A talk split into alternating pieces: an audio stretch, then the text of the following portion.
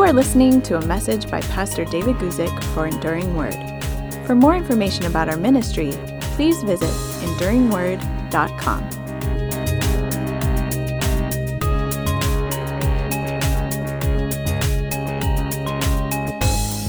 Hello, everybody.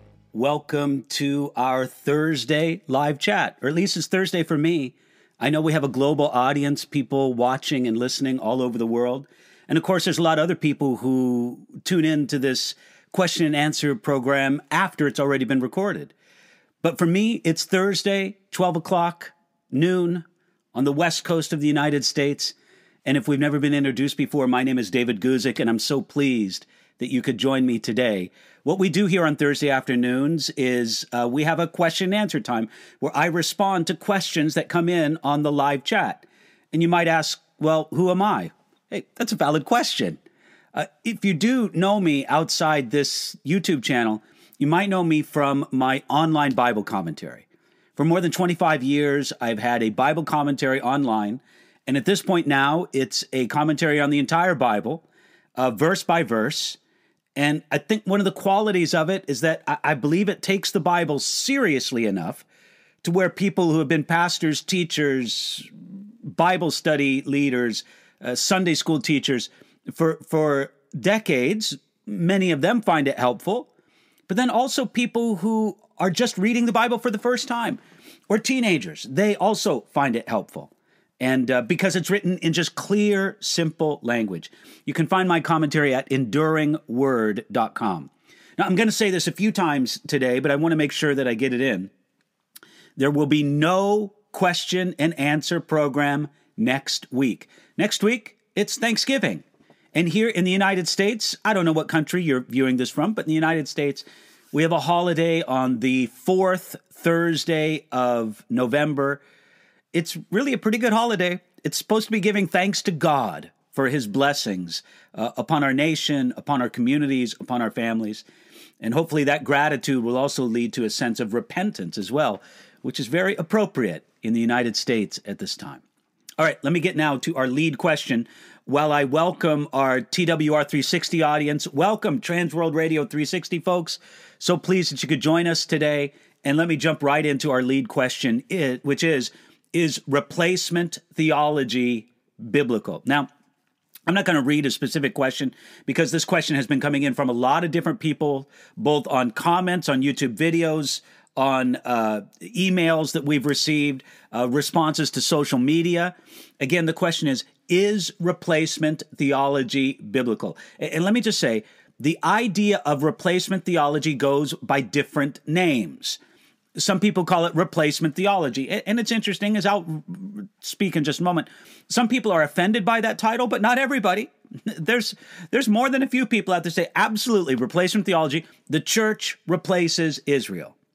Uh, more theologically, it's known as supersessionism, where the church supersedes Israel. Many people today, not everybody, but many people prefer to call it fulfillment theology. In other words, they, they don't want to claim the idea that the church replaces Israel, but rather more that the church fulfills Israel. Or sometimes say it's not the church that fulfills Israel. Some people try to present the case that Jesus fulfills Israel. Uh, but the bottom line is simply this it's the idea that Israel, the Jewish people, are no longer a chosen people. Now, those who believe in replacement theology sometimes don't like the term. They see it as a loaded, biased term. They will often prefer the term replacement or, excuse me, fulfillment theology so look, if when I use the term replacement theology, I, I, hope you don't take it as being biased in that sense. Look, it's just the idea that that God is finished with the Jewish people as the Jewish people. That's what it basically says. Replacement theology basically says God is finished with Israel as Israel. Of course, they would say, individual Jews can become believers in Jesus Christ just like everyone else. But God has no more place no more plan for Israel as Israel or with the Jewish people as the Jewish people. They would say this that God, that the Jews have no greater place in God's plan than the Swedes or the Chinese or the Irish. The church is the new Israel. Therefore, replacement theology believes that the church replaces, or you could say fulfills, Israel in God's plan and promises, at least regarding the promises of blessing that are made to an obedient Israel. Now, look, let, let me just be straight up with you. Replacement theology has dominated Christian theology throughout the last 2,000 years. Throughout history, it's been the dominant form of how the church has regarded Israel. Roman Catholics strongly believe in replacement theology. They believe that they, that is the Roman Catholic Church, has indeed replaced Israel. And I would estimate, look, this isn't scientific, but I'm just going to give you my estimation. I would say that 80% to 85% of all Christians in the world belong to churches that teach replacement theology. Now, what this basically means is that even though the Bible says that God chose Israel, then at a later point, God unchose the Jewish people. Look, you remember what it says in Deuteronomy chapter 7, verse 6? Let me show you that verse. For you are a holy people to the Lord your God. The Lord your God has chosen you to be a people for himself, a special treasure above all the peoples on the face of the earth. Now, friends, here God says that Israel's a chosen nation. Now, I would be very specific about what Israel was chosen to. Nobody ever found salvation merely by being a part of ethnic or genetic Israel. No. They had to be justified by faith, just as Abraham was. Abraham was justified by faith. And even though God has a special covenant, a special plan, a special purpose, a chosen role for Israel in his unfolding plan of the ages, it doesn't mean that every Jew, of course not, every Israel person, either in the Old Testament or in the present day, is saved. No, of course not. But yet, God specifically said that his covenant with Israel was everlasting. Those who believe in replacement theology really do believe that God's everlasting covenant with Israel was canceled in AD 70. Th- that's the most commonly given date. Look, there, there can be some people, well, it was AD 120, uh, it was AD 33 when they first uh, didn't receive Jesus Messiah, whatever. Let's just say AD 70. But this is what they said. They said God's promises that he would make an everlasting covenant with Israel. Those who believe in replacement theology really believe that promise had an expiration date. I make an everlasting covenant with you that will expire in AD 70. Now, we should remind ourselves that the many Old Testament prophecies that God made for Israel regarding their restoration and their exaltation were not canceled out, nor were they fulfilled in AD 70. After all, Genesis chapter 9, verse 16 describes an everlasting covenant that God would not destroy the world again with a flood. Friends, that, that wasn't a everlasting covenant made with an expiration date. So when God makes another everlasting covenant in Genesis chapter 17, verse 7, describing the everlasting covenant that God would give the genetic descendants of Abraham a special relationship and the land of Israel. When I say the genetic descendants of Abraham, I mean the covenant the descendants of Abraham, Isaac, and Jacob. Genesis chapter 17, verse 19, again describes this covenant as an everlasting covenant. First Chronicles chapter 16, verse 17 and 18, Psalm 105, verse 10 and 11 describe again God's everlasting covenant with Israel. Let, me show you some of those verses here. Taking a look here, uh, Psalm 105, beginning at verse 9 the covenant which he made with Abraham and his oath to Isaac, and confirmed it to Jacob for a statute, to Israel as an everlasting covenant, saying, To you I will give the land of Canaan as the allotment of your inheritance. Now, friends, I, I earnestly believe that this obviously has more to do than just with the spiritual covenant of, of righteousness by faith that Abraham exhibited. Because this is a everlasting covenant that has to do with land, with an allotment of an inheritance. And friends, when we just uh, encounter a passage like this, this isn't primarily a matter of eschatology, it's a matter of hermeneutics.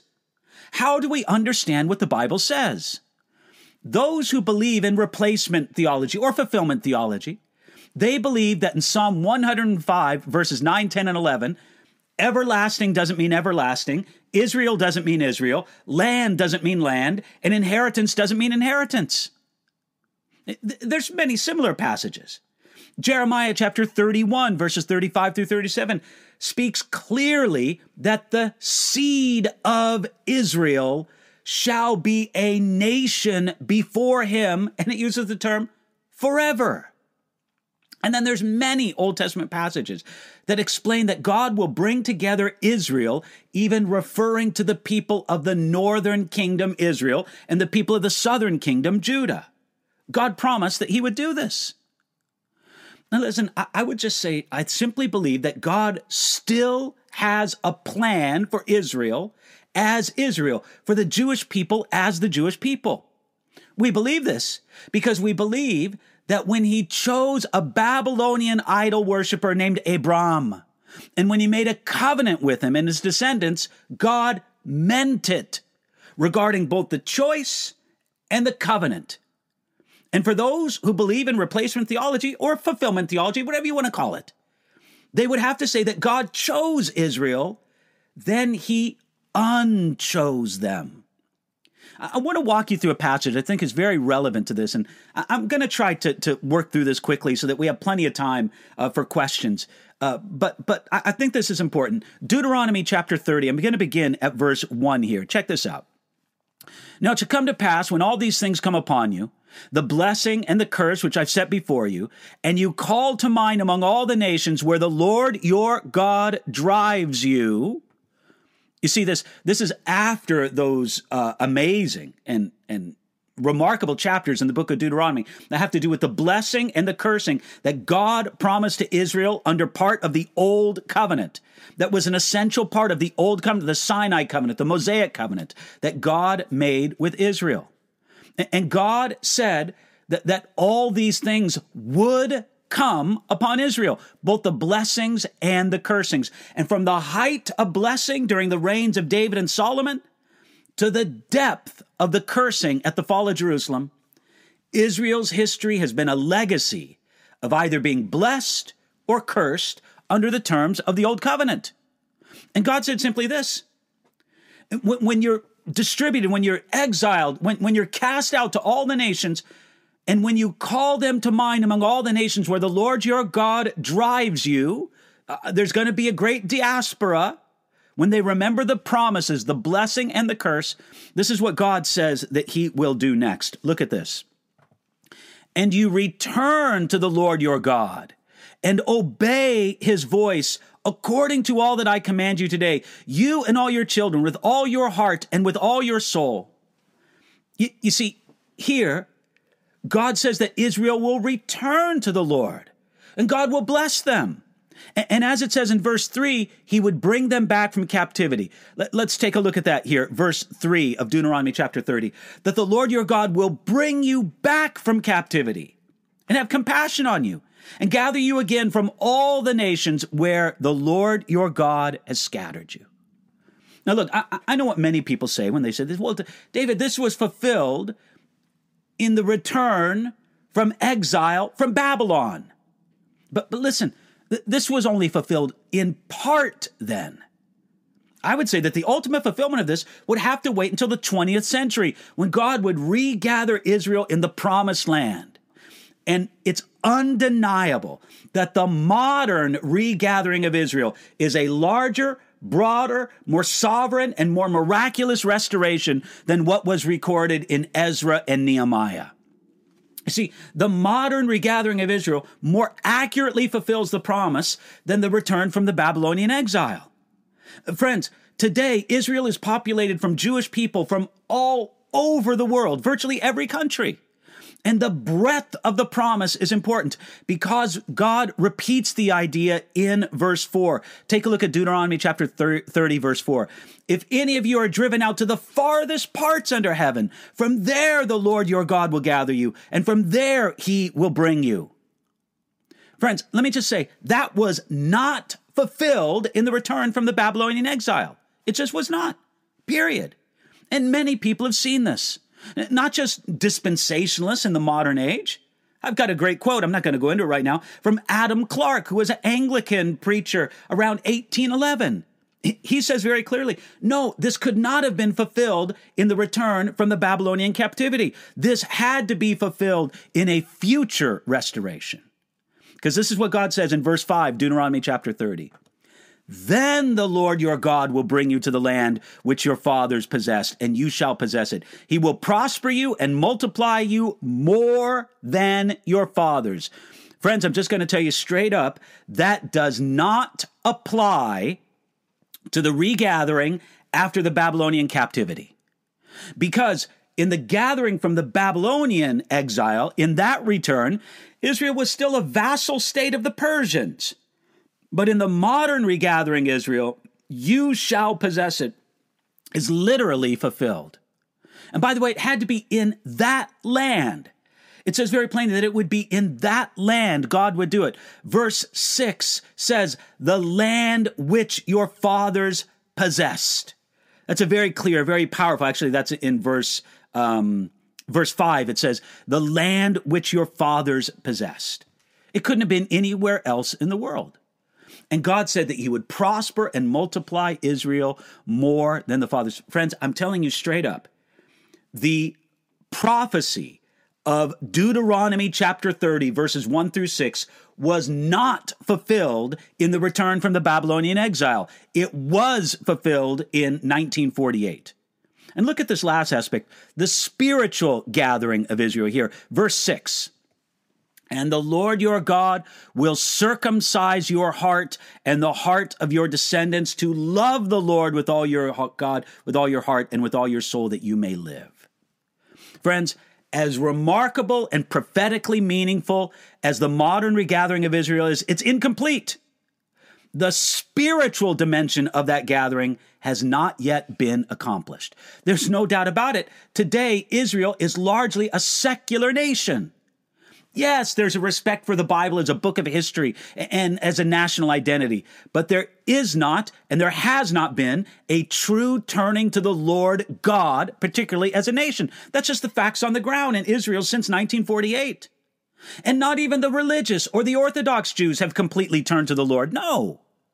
Though they have an important and precious part in God's plan for Israel in helping a, a, spiritual consciousness for the Jewish people to survive through the centuries of the diaspora, they have not truly turned to the Lord.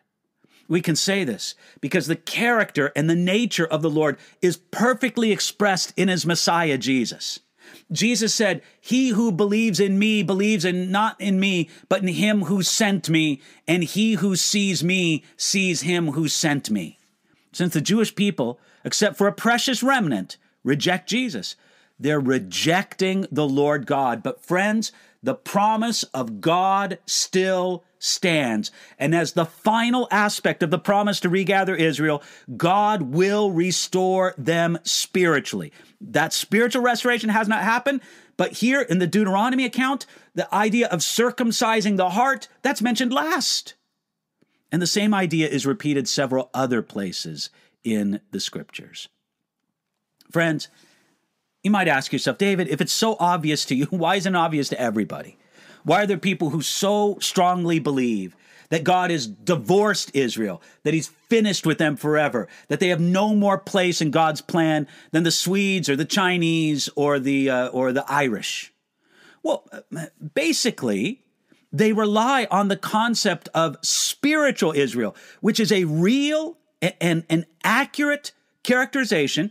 Paul talks about it very specifically in Galatians chapter 3, verses 6 and 7, but they mistakenly think that these truths cancel out God's prior promises to Israel. That those promises make the chosen people unchosen. Friends, we need to be very careful with this. Look, I, I don't know if you're aware of this, but through the centuries, the church, that is institutional Christianity, has had a shameful record of anti Semitism and horrible persecution against the Jewish people. Now, let me say this very clearly. it would be unfair to accuse all people who believe in replacement theology or fulfillment theology of anti Semitism. And they're often very sensitive regarding this accusation, and I get that. But it is true, absolutely true, that all replacement theology people are not anti Semitic. Absolutely true. But it's also true that virtually all Jew hating Christians have been replacement theology people. If I believed in replacement theology, which I don't, I would be offended if someone assumed that that made me automatically to be anti Semitic. But I would also take great care that I never gave anyone a reason to think that that was true of me. There are some voices in the replacement theology camp that have scary attitudes regarding Israel and the Jewish people. And it's worth it for well, folks like me and other people to call it out, say, no, I understand where you get that biblically. I don't think you're crazy for believing. I understand the scriptures where you build this on, but you're not looking at the script. This is what you're not doing with the scriptures. You're not rightly dividing them. And that's what the Bible tells us to do to rightly divide the word of truth. Well, friends, that's it for my response here to the idea is replacement theology biblical? I would just say no. Replacement theology, supersessionism, fulfillment theology, whatever you want to call it, it's it's not biblical. I understand how they make the biblical case. I don't think those who believe it are crazy, but I don't think they're right. I think there's a very important thing for us to understand. Well, thank you uh, for the time for that. Now let's take a look at questions that have come in on the live chat. Here is a question from He is returning soon, who asks this Do believers enter the kingdom of God now spiritually in Christ? Uh, God bless you. Happy Thanksgiving. Happy Thanksgiving to you. He's returning soon. Well, I, I would say absolutely yes. Believers enter the kingdom of God now spiritually in Jesus Christ. Yes, uh, here's a good definition that I've heard about the kingdom of God. Again, I, I'm not saying that says everything that there is to say about the kingdom, but I think it says a lot. Okay, ready for this? The kingdom of God is wherever the reign of Jesus Christ is recognized and uh, the benefits of his reign are received. Now, we certainly understand there is a sense in which God reigns over all things right now. God isn't leaving things to their own accord. God is moving history in every detail to his desired conclusion. Absolutely, positively, yes. But I think anybody, if anybody tells me that the kingdom of God will not be more materially present and evident, more manifest in the future than it is now, then I would just have to question what you believe about the kingdom of God. So the kingdom of God is a present reality not only spiritually, but mainly spiritually. And yes, you can say that believers, Christians, are citizens of the kingdom of God. We come out under the kingdom of darkness and we come into the kingdom of light, the kingdom of God. Hope that helps you there. He's returning soon. By the way, I like your screen name there. Uh, next one comes from uh, Soyadra. Hope I'm pronouncing your name correctly. So Roger says, Blessings, Pastor David. I've been studying your videos on church history. Excuse me. Do you mind explaining a little bit more about how the Catholic Church, the Roman Catholic Church, started and how? Well, Soyadra, I don't know how much I, I talk about it in the videos. I'm sure I must refer to it somewhere. But Soyadra, it, it happened over a long process. And, and basically, the bishops, the leaders, they were called bishops, of the church in certain cities in the ancient Roman Empire became more prominent and more important. Th- these are the old um, pa- patriarchal, the old, uh, the old uh, cities that, that were noted. Uh, the, the word escapes me right now at the moment. Uh, but you're talking about Rome, you're talking about Constantinople, you're talking about Alexandria, you're talking about Antioch, you're talking about Jerusalem. These, uh, these cities where the leaders, the bishops, the overseers of the church in those cities uh, became more influential than a leader of the church in a small, fairly insignificant city. It just makes sense. Well, among those uh, cities where they had more uh, authority, uh, Rome asserted itself as being the greatest among them. And so it was a long process of the bishop of the Christian church in Rome asserting his authority over the Christian world. Now, look, there were many times, especially in the early centuries, where when the Roman bishop attempted to do this, uh, church leaders in other parts of the of the world said, "Forget it. You don't have any authority over us." But again, the Roman church just kept asserting that. And then when the Roman Empire fell in the West, the Roman bishop and the church was one of the few institutions that still had organization, that still had a, a, a structure that could help guide society. And that uplifted the uh, prominence of the Bishop of Rome even more so. That's a very brief and incomplete description, but it's all rooted in the in the idea that the Bishop of Rome has authority over everybody in the Christian world, which is an idea that I don't believe in at all. But you got to understand, that's the most fundamental title of the Pope. The Pope is the Bishop of Rome. His congregation is Rome. But the idea is, in Roman Catholic thinking, that the Bishop of Rome has this authority over the church in general. So I, I hope that's helpful there for you, Sayadra. Uh, Matt has a question.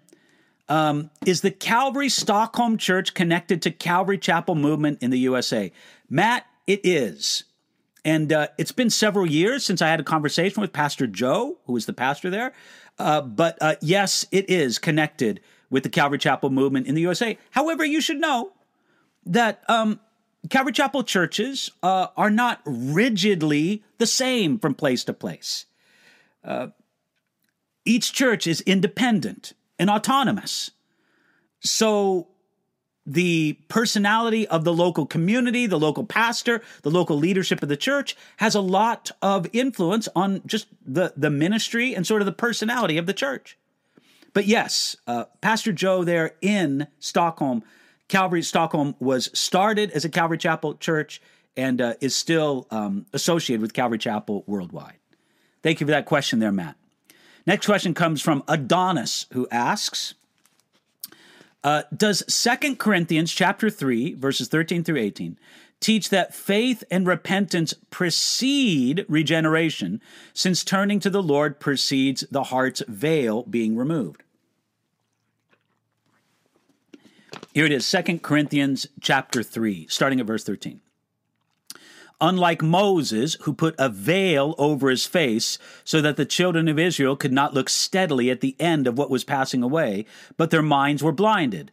For until this day, the same veil remains unlifted in the reading of the Old Testament, because the veil is taken away in Christ. But even to this day, when Moses is read, a veil uh, lies on their heart.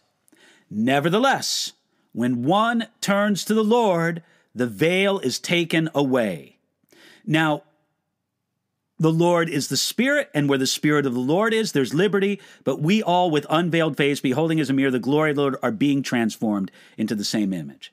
Um, Adonis, I would say that that definitely is a passage that supports the idea that faith and repentance precede regeneration. This is my belief.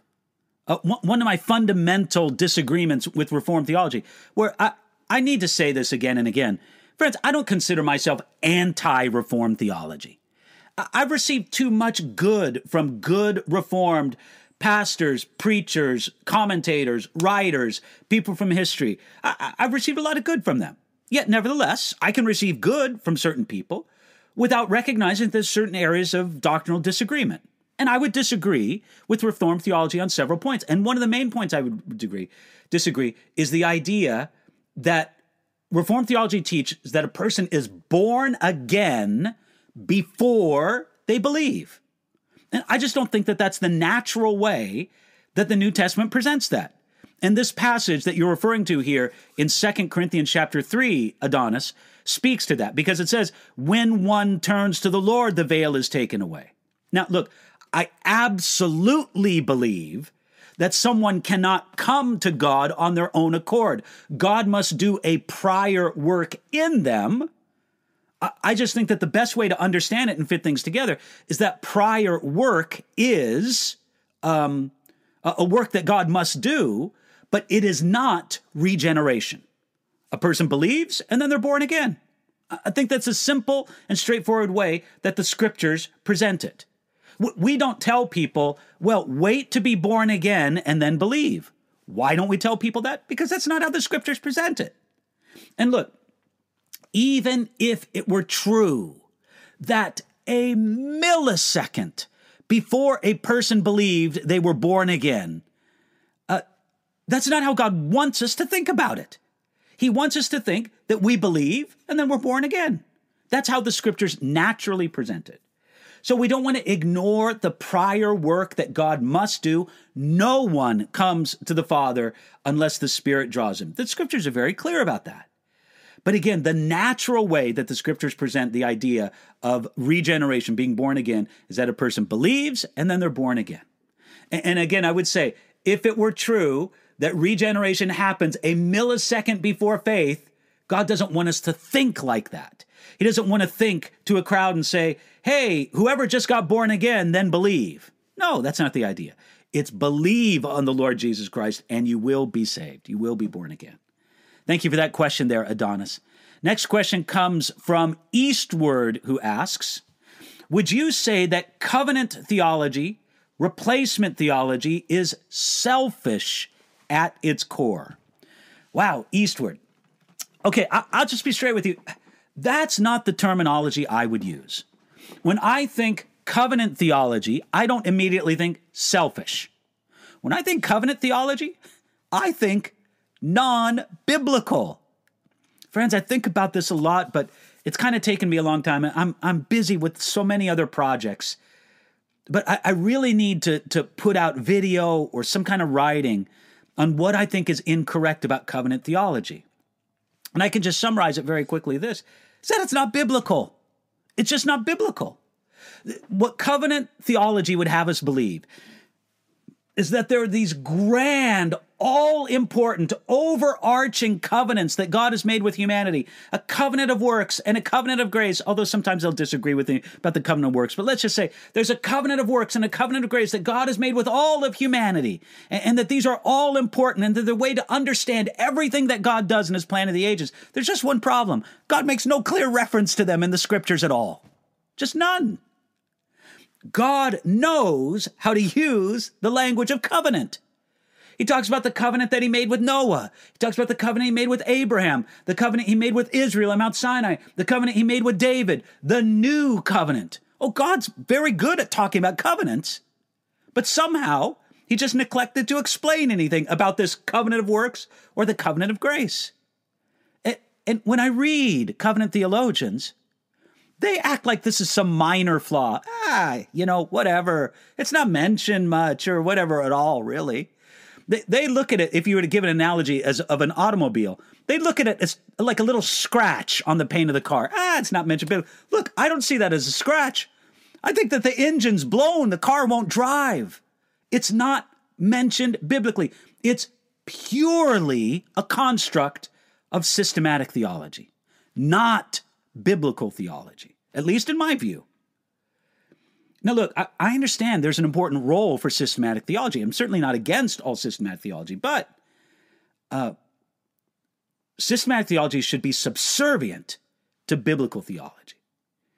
All right, now that, so I don't think about selfish when I think about covenant theology. I think unbiblical. Replacement theology, Look, God bless my brothers and sisters who believe in replacement theology, but what they have simply done is they've taken certain New Testament passages and used them to cross out Old Testament passages and promises. And, and here's how I would explain how we should understand in general those Old Testament promises is that those promises can never mean less than they meant to the original receivers of the promise, but they can mean more in other words, uh, replacement theology or fulfillment theology people, they often like to say, well, the promises of the land are fulfilled in that God gives the whole earth to his people. Okay, well, look, the, even if one were to say that's true, and I think that's a debatable prospect, but even if you were to give that as being true, it doesn't eliminate the meaning of the promise originally, because there's no doubt originally the promise of the land repeatedly in the Old Testament talked about a real land that God gave to the people of Israel, to the Jewish people, period. So a promise can mean more. its, its application can be expanded by the work of God, but it is never eliminated, not the truth of the prior promise. So when I think of replacement theology, I don't think selfish. I, I just think that um, it, it's not rightly dividing the word of truth. So that would be my perspective. Thank you again for that, uh, Eastward. He is returning soon. Is Zechariah 12:10, the spiritual restoration of Israel at Christ's second coming. Yes, let me read that. You put the verse right here for us, so thank you. Uh, Zechariah 12:10.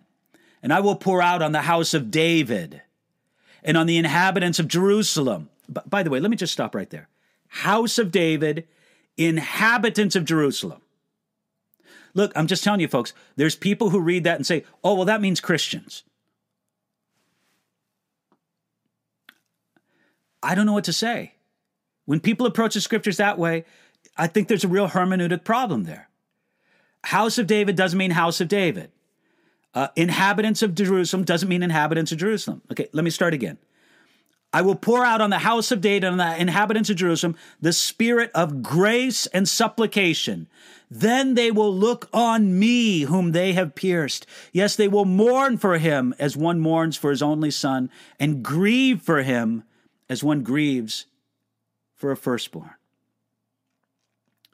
He is returning soon. I think this very is one of the precious passages in the Old Testament that says exactly what Romans says that all Israel will be saved. Again, doesn't mean every last person that's of Jewish heritage, but what it means is just as much today as the Jewish people are understood to be a Christ rejecting people. And as a whole, they are, no doubt about it. God says there will come a day when, as a whole, they will be understood to be a Christ accepting people. They will trust in Jesus, their Messiah. And passages such as Zechariah chapter 12, verse 10 are so clear and so powerful in the way that they tell us that God is not finished with the Jewish people as the Jewish people, that God has an enduring and a continuing role for the Jewish people in his unfolding plan of the ages. Look, m- maybe there's some people I, I, would regard them as somewhat as nut jobs. Maybe there's some people out there who say, oh, well, that means that people are saved and will go to heaven just because they're Jewish. No. Nobody has been saved and gone to heaven just because they were Jewish. Not in the Old Testament, not today. No, salvation is a matter of righteousness. And we believe God and righteousness is inherited. Excuse me, is is is we're justified by that. Uh, righteousness is credited, accounted to the person who believes in God, who believes Him, not just believes in His existence. So, no, we're, we're not trying to say that there's that there's uh, uh, two ways of salvation. No, no, not at all. What we're saying is that for God's awesome and unfathomable purpose, he has chosen the Jewish people to have an enduring role in his unfolding plan of the ages. Those who believe in replacement theology or fulfillment theology would say that role ended in AD 70 or 120 or whenever. I would say, no, it has not ended. And Zechariah 12:10 is one of the passages that speak to that effect. Thank you for that question there. Uh, he's returning soon. Uh, here are a couple of questions about attitude towards Israel. Navy asks this question How do we approach a church member who has the belief that the current Israel is an anomaly? I, I guess you mean by that just sort of accidental. And then Tyrone asks If we hate the Jewish people and nation, can we consider ourselves to be true born again believers in Jesus Christ? Well, Navy and Tyrone, uh, let me just be very straightforward with you it is possible to be a Christian, to be a true Christian, and be in error about some significant things. what someone believes about the Jewish people is not, except for the rarest exceptions, but I would just say, generally speaking, what a person believes about Israel is not a salvation issue. It's just not. And a person can be born again, a person can be saved and be in serious error. Well, how should we treat people who are in serious error? We should treat them the same way we would want to be treated if we were in serious error. We want love. We, we would want to be maybe shown as, uh, as persuasively, as convincingly as possible our error. And we would want people to suffer long for us, with us. And so, really, that's how I would say. Um, this is not a salvation issue, but it is a truth issue. And where it carries into how people would act towards the Jewish people, look, it can be a very serious error. Look, I'm doing this from memory, so forgive me if I'm wrong in some of the details, but I'll, I'll just be bold enough to say it, hoping I remember it accurately enough. Look, in, in, in the early days of the medieval church, one day a year, the Pope would command Jewish people in and around the region of Rome to march through the city or proceed through the city in a procession, carrying their scriptures. And when they arrived to where the Pope was, he would take their scrolls, kiss them, and he would say something to this effect uh, Beautiful scriptures, cursed and wicked people. Friends, that's been the attitude of Christians against the Jewish people for a long, long time. And it's terrible. It's just not right. Christians should recognize the terrible anti Semitism that has been present.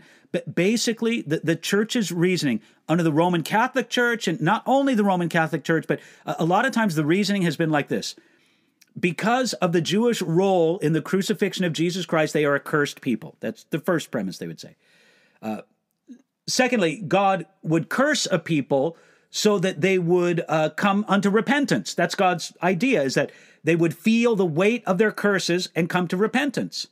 Therefore, they would say, uh, the church is helping the Jewish people by cursing them, by afflicting them, by persecuting them, because they'll know just how cursed they are, and this will lead them to repentance. Can you imagine such erroneous, wicked, convoluted thinking?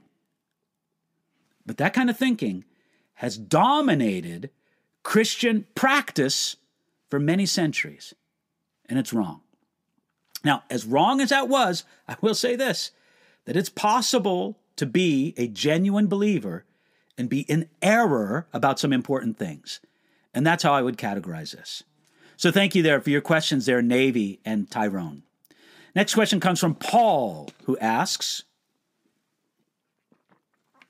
or says rather, I'm terrified. I think that Luke chapter 11, verses 24 through 26 might have happened to me. Please give me guidance, Pastor. Okay, well, let me read the passage here. Luke chapter 11, verses 24 through 26.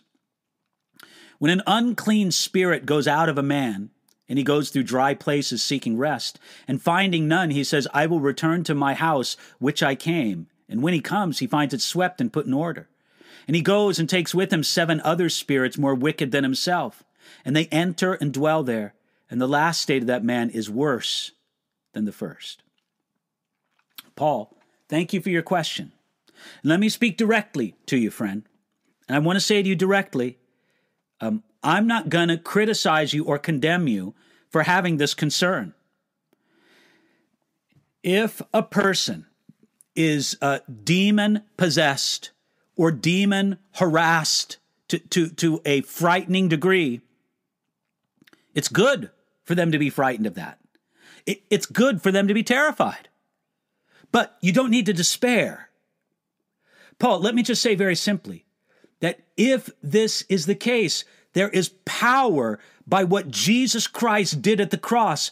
In the book of Colossians, it says that at the cross, Jesus triumphed over principalities and powers. That, that's, a, that's a New Testament way of referring to demonic beings and demonic spirits. And he says that he disarmed them. In the victory of Jesus Christ at the cross is your victory over every demonic power. So it, I think it's fine that you're concerned about this, but you do not need to despair, not in the slightest. Paul, just simply, In the name of Jesus, pray, repent, put your trust in Jesus and say, Jesus, I trust in your victory over every demonic spirit. Would you fill my life and my being with that victory? You don't have to work up the victory. No, no, no, Paul, you can't do it. But Jesus has done it for you. Put your eyes on him. Put your faith in him. Don't put your faith in yourself and your ability to stand against the demonic, but throw yourself upon Jesus again and again, and you'll find victory. Paul, I'm going to pray for you very briefly, and then I'm going to say one more thing before we go on to the next question. Lord God, we pray for Paul. And we pray that you would enable him right now at this moment to fully put his trust in Jesus and his victory on the cross, where every principality of power was disarmed in the life of the believer. Give him victory, Lord, and save him from any kind of despair. Let whatever fear he has drive him to Jesus and find peace and resolution in him. We pray this, Lord, for Paul in Jesus' name. Amen. Paul, you should know that many great men and women of God throughout the century have felt very afflicted by demonic spirits. And there's a story that I love from Martin Luther. I love to talk about it all the time. Uh, you know, Martin Luther. That uh, it's said that one time Martin Luther uh, woke up in the middle of the night and he felt that Satan was in the room. It's as if he could feel the hot breath of Satan breathing on his neck. And he woke up in a cold sweat just because of the presence of the demonic. And it said that Luther woke up, sat up in bed, l- looked over in the area of the room where he thought this presence was, and this is what Luther said Oh, it's you. And then he laid down, rolled over, and went back to sleep. Luther realized whatever Satan might try to come against him to bring terror and to bring fear, that he was a defeated foe in Jesus Christ. And apparently, Martin Luther had, a, uh, had battled under these things for so long that they had become somewhat commonplace in his life. I think about that often. I, w- I want to have that same kind of heart, that same kind of spirit that doesn't make light of the demonic, but just says, listen, we come against it with all strength, but it is, it is the strength of Jesus, not the strength of ourselves. All right, next question comes from Philip, who says, Would you agree with Jack Hibbs and other dispensational teachers from Calvary Chapel that call replacement theology any form of preterism blasphemous, demonic, and heretical? Um, Philip, I, I wouldn't use those words. I wouldn't say it's blasphemous. Um, I would say that replacement theology has been used by the devil to stir up persecution, Christian persecution of the Jewish people. And as far as it being heretical, look, it's incorrect. It's just wrong. Um, I believe, as I stated before, that Christians can be wrong about certain things and still be going to heaven. So I, I would not say blasphemous. I would say that the devil has used replacement theology to do a lot of damage against the Jewish people and among Christians. And I would say that it's a false teaching, a wrong teaching. Uh, I, I, Philip, I reserve the term heretical uh, for things that um, that matter for salvation, and so that that's why I wouldn't call it heretical. All right, looks like we've come to our lightning round. Folks, before we hit our lightning round, uh, allow me to remind you that we will not have a Thursday question and answer time next week. Uh, today's the 16th, so it must be the 23rd. Next Thursday, we will not have a. We're going to take the week off. It's Thanksgiving here in the United States of America. So we won't be with you next week, but God willing, and if we live, we'll be with you the following week. Okay, here we go now. Um, lightning round. Let's get after these as quickly as we can. Here we go. Mary Mary asks, please help clarify what's the difference between error and heresy. Okay, Mary Mary, I, I would just say this. In in my the way I organize it in my mind, and again, I, I may not be technically accurate in this, but I'll just tell you how I use the terms. Error is a wrong teaching, something that's wrong. Somebody understands something to be theologically wrong, biblically wrong. Heresy is applied to those things that uh, if a person believes these things, they won't go to heaven. If a person teaches these things, they're sending other people to hell. And so, uh, for me, that's a way that I just sort of uh, uh, categorize the difference, at least in my own mind, between error and heresy. I, I know other people look at it different ways, and you know, I, I, think that's one to have a discussion about. But that's how I organize it in my head, Mary. Uh, Alfredo asks, "What are your thoughts on relics? Are they idols?" Alfredo, uh, if they're regarded as relics and not historical artifacts, they're probably being treated as idols. Many, many relics are treated as idols, and the whole trade in relics, especially in the Roman Catholic and, and sometimes in the Eastern Orthodox communion of churches, uh, so much of that trade in relics is just fraud. It's fanciful. It's there's nothing else to call it but just naked fraud. So yes, it's idolatry, and uh, it's often idolatry and fraud. Uh, Grandma says, "Hello, Pastor David. What are your thoughts on regarding churches who sing worship songs originating from NAR or Word of Faith churches, such as Bethel or uh, Bethel or Elevation?" Uh, Grandma, let me give a couple quick answers to this. Number one, I completely respect the wisdom and even the authority of an individual pastor or church leadership to make those decisions for their own congregation. So if a pastor or church leadership believes differently than what I'm going to tell you right now for their own congregation, I wouldn't question it. I, I would just say, look, God's speaking to you or leading you, uh, speaking to your conscience about what's right for your congregation in your situation. I am of two minds about this, Grandma. Let me just explain very quickly why. Number one, I do believe in judging songs, judging works of art, if you want to say, by the work itself and not by the personal doctrines or holiness of the um, of the the author. And so uh, there have been some good songs, some good hymns of old. It is well with my soul is one of them that have been written by some pretty weird, freaky people, corrupt people. So there's that.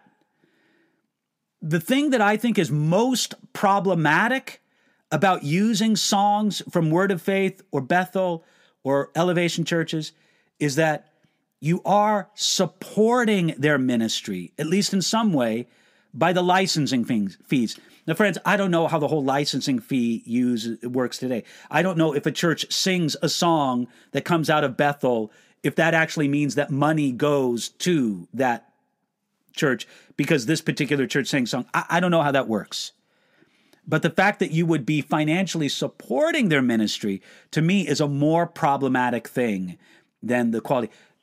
Pastors and church leaders should give great care to the um, the theology of the songs they sing. Absolutely, they should.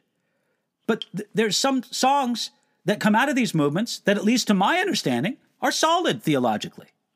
And other songs use terminology that means one thing to the Bethel folks, but another thing to most every Christian, other Christians. So it, it's a problematic thing. I trust local church leadership to figure that out. Uh, Leo says this Pastor Guzik, can you speak on the timeliness of the resurrection? Put in the tomb Friday evening and the resurrection was on Sunday morning. How is that three days? Leo, it's just a clear biblical thing, both in the Old Testament and confirmed by rabbinical rabbis from New Testament times, that three days and three nights was a figure of speech that referred to any part of a day or night. And so um, it's like we we would uh, if we were to say, and this isn't a perfect analogy, but it's something like that. If we were to say in modern day time, um, a couple of days, Oh, well, you mean literally two days. You mean literally 48 hours by that. If it's any more or less than 48 hours, you're not telling the truth. No, we understand that when somebody uses the phrase a couple of days, they're using a figure of speech. The phraseology X days and X nights was known in rabbinic Judaism at the time to refer to any part of a day or night. And so if you have Friday evening, Saturday day, and Sunday morning, it fulfills what Jesus said with that figure of speech, three days and three nights. And again, you could look it up in my commentary. This is confirmed by rabbinical writings from the time. There are people who believe that Jesus was crucified on Thursday and they make a big deal about it. But I would just simply say that's not necessary to fulfill what Jesus said uh, about three days and three nights. Hope that's helpful for you there, Leo. Another question from Alfredo uh, Is a person considered half chosen if he or she is half Ashkenazi Jewish? What about a quarter percentage? Doesn't Titus chapter 3, verse 9 tell us to avoid genealogies? Yeah, you know what, Alfredo, I, I see the point here, and I, I'll just give you a great big I don't know. I would just say this God knows. God knows who the Jewish people are. And uh, you know, there's people do genealogy, uh, DNA. Well, the people call themselves Jews today. They're not Jews at all. Listen, I don't buy any of it. But God knows. He certainly does. And so, you know, if a person is, you know, one thirty second Jewish, does that mean that they're part of this covenant? Is it? Listen, I would just say God knows. Um, but I would certainly say this that those who have some Jewish heritage and identify as Jewish I wouldn't have any problem including them under that heading of, uh, of being part of Jewish. So, as for the the technicalities of it, I, I would just say God knows. Um, Mary asks, when replacement theology is the foundation for most presented teachings of a church, what would should one do? And then Natural asks, although not a salvation issue, how do we respond to a church leader believing and teaching replacement theology? Well, really, th- th- look, it it would be the same as uh, a church leader, and I'm assuming this is a church leader that you go to, the church that you go to, um, would I go to a church that taught replacement theology? The, the answer would be only if I had no better options in a church. Look, I think replacement theology is an error, and it would really bother me if the pastor taught that. But if I was in a place where still, nevertheless, even with that fault in a church, if it was nevertheless the best church I could take my family to, in within a reasonable travel distance, then I would go there. Look, we, we all understand that when, when it comes to churches, we somewhat have to make compromises. There's not going to be a perfect church. And of course, there's sort of a cliche, but it's a pretty good cliche. If you ever find a perfect church, don't join it because it won't be perfect anymore. You, you'll be its imperfection. So we get all that. But I would just say that yes, I believe replacement theology is an error. If I attended a church and it was being taught there, it would bother me. I would probably try to say something to the pastor. But listen, if your pastor's teaching replacement theology, he's probably pretty decided about it. I would say it's pretty unlikely that he's going to go back and forth on it. He's probably pretty decided. And so you just kind of have to accept that and say, okay, um, is there a better church that I can commit my family to? If there's not a better one, then you should just stay at that one and say, well, I'll uh, swallow hard when he's talking about this. Okay, uh, Alfredo asks, third question Are there biblical expository churches in the state of Israel or only historical tourist churches? No, there are biblical expository churches in the state of Israel. Um, yes, there are. I mean, listen, I, I'm drawing a blank on specific church names, but there are genuine believers and believers who teach the word, there are good churches in Israel. There's not enough of them, but there are good Bible teaching churches among both the Jewish population and the Arab population of Israel. We praise God for them. We want to encourage those pastors, both Jewish and Arab. They're doing a great work for the Lord in a difficult place. I would say there's not many, but there are, and we praise God for them. And our final question today comes from George, who asks Pastor Guzik, Romans 11 speaks of Gentiles being grafted into spiritual Israel. Is there regeneration to those Jews who don't believe, yes or no? Well, George, I'll just answer very quickly no. Regeneration, being born again, takes faith in Jesus Christ. The Jewish people are chosen They have a place in God's plan, but that doesn't mean that each individual Jewish person is saved apart from their individual faith in Jesus Christ. Of course. So, no, for them to receive the new covenant, they have to receive the one who instituted the new covenant. And the miracle of the New Testament is simply this it says that it will happen. That, as Paul says in Romans chapter 11, all Israel will be saved. That's our hope. That's our trust. It's God's promise. But they're saved by coming to faith in Jesus, their Messiah. There's not a separate track of salvation for the Jewish people. No. Hope that's helpful for you, George. And that's it for today, everybody.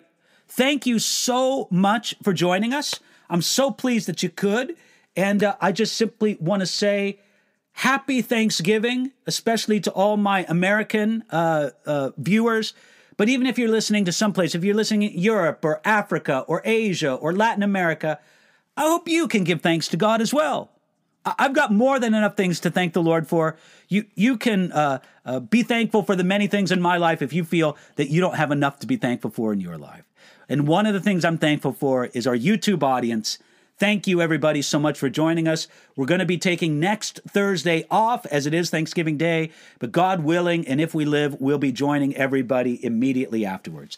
Thank you again so much for joining us, and God bless you. Have a wonderful Thanksgiving. You've been listening to a message by Pastor David Guzik for Enduring Word. For more information about our ministry and how to grow in your relationship with Jesus, please visit enduringword.com.